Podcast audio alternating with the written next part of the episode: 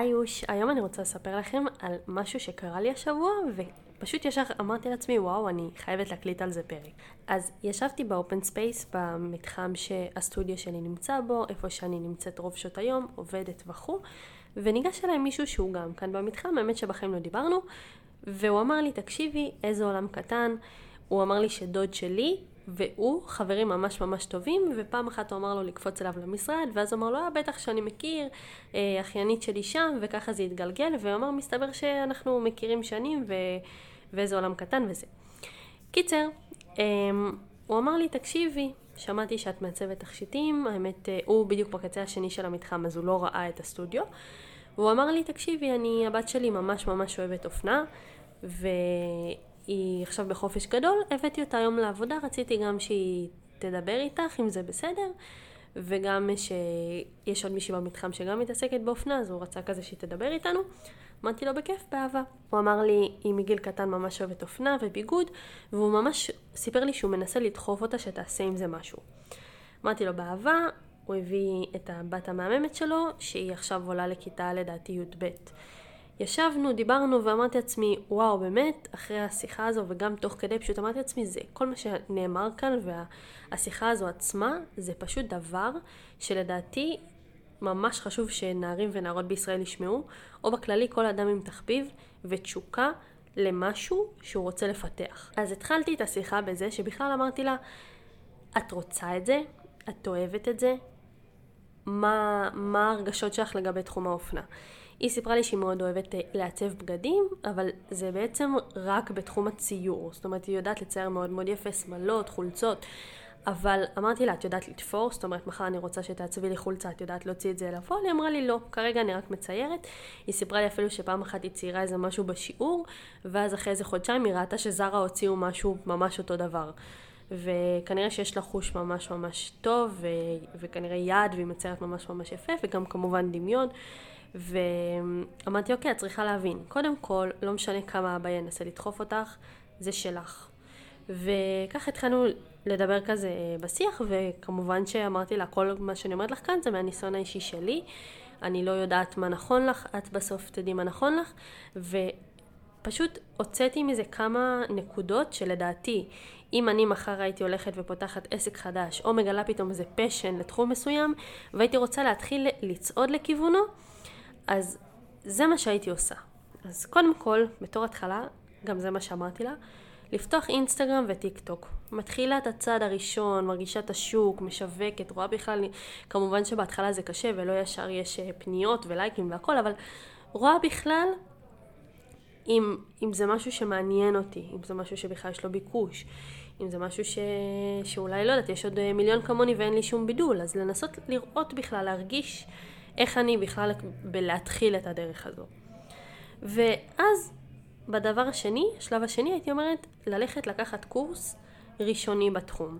אם למשל אנחנו בתחום האופנה, אז אולי הייתי לוקחת איזה קורס קטן באמת של אה, עיצוב וקורס נוסף של תפירה, כדי שבאמת יהיה אפשר להוציא את זה לפועל ולראות אם בכלל אני מתחברת לזה. כי אם אני מעצבת אופנה ואני לא יודעת לתפור, אז צריך להבין לא יודעת, אני נניח לא מגיעה מתחום האופנה, אז אני לא יודעת, אבל איזה תפקיד כן אני יכולה למלא, או איזה עסק אני יכולה לפתוח, מה אני יכולה לעשות עם הכישרון הזה ועם הנישה הספציפית שאני נמצאת בה.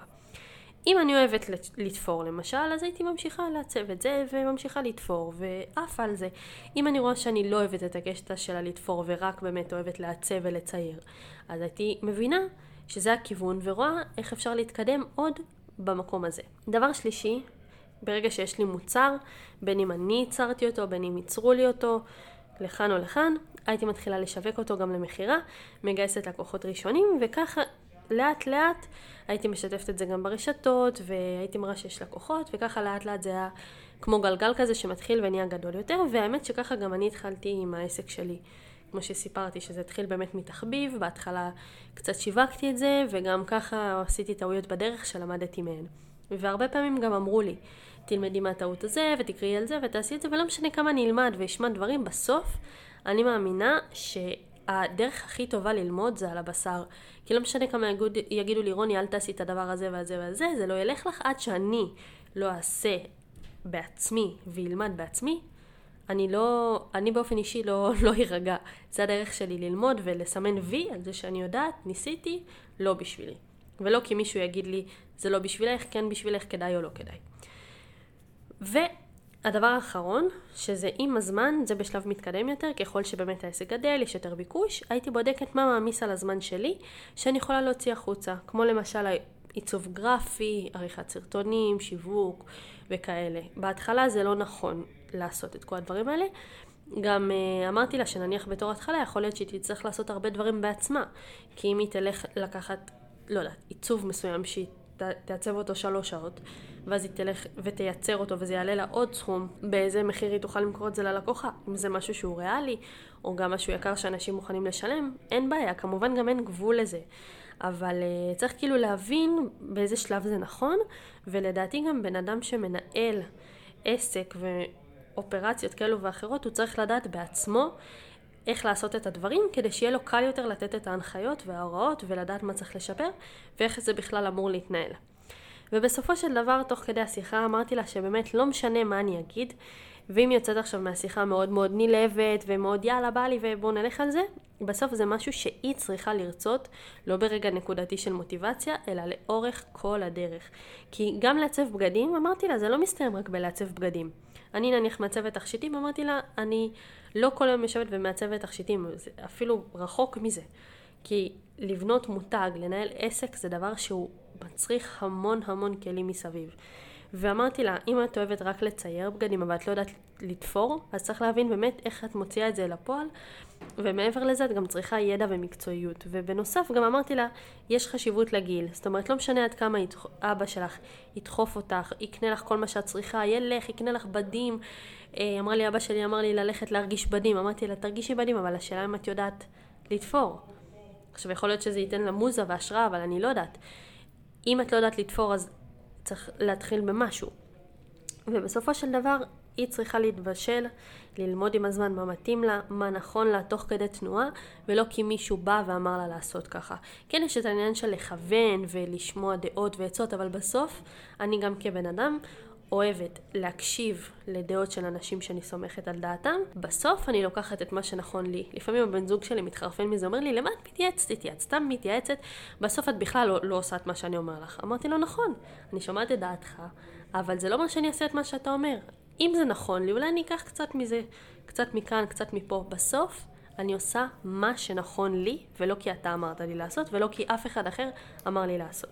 עוד דבר, זה שבאמת, אני על בשרי הרבה פעמים לאורך כל העסק הזה, שזה כבר שנים, כל פעם שמעתי כל מיני עצות מאנשים, תעשי ככה, אולי עכשיו תעשי ככה, עכשיו כדאי לך לעשות את זה, והקשבתי, אבל זה היה נראה לי רחוק, כאילו לא קשור, מה, מה לי ולזה עכשיו?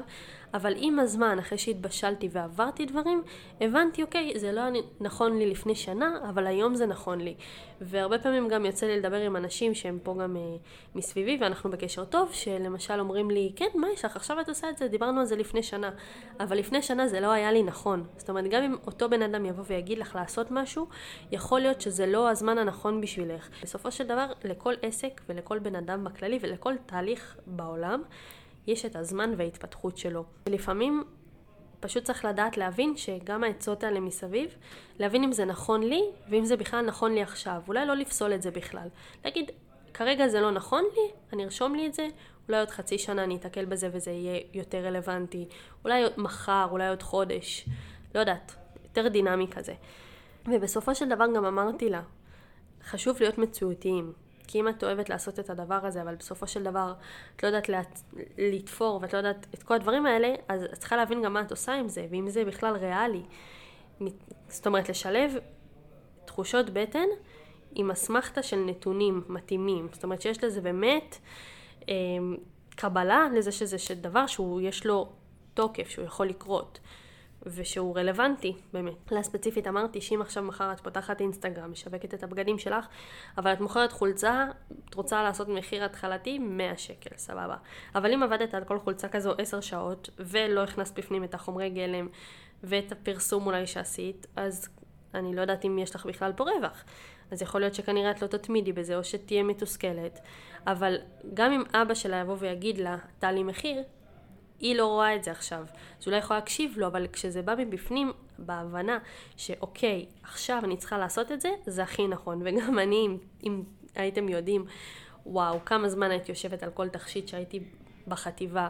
הייתי איזה שעה על כל תכשיט. בכלל לא הייתי מחשיבה את החומרי גלם, כי בהתחלה אימא שלי קנתה לי את הדברים, אז חשבתי שזה בחינם. הייתי מוכרת תכשיטים ב-20, 30, 40 שקלים. זה היה נראה לי וואו, יקר בטירוף, אבל אם הייתי באמת לוקחת דף ומתחילה לחשב ולראות כמה זה עלה לי, הייתי מבינה שאני בהפסד. אז זה גם חלק מהעניין של סבבה, להרגיש את ה... לעשות מה שנכון לי, אבל מצד שני גם להבין אם יש לזה בכלל תוקף, אם זה משהו שיכול להמשיך.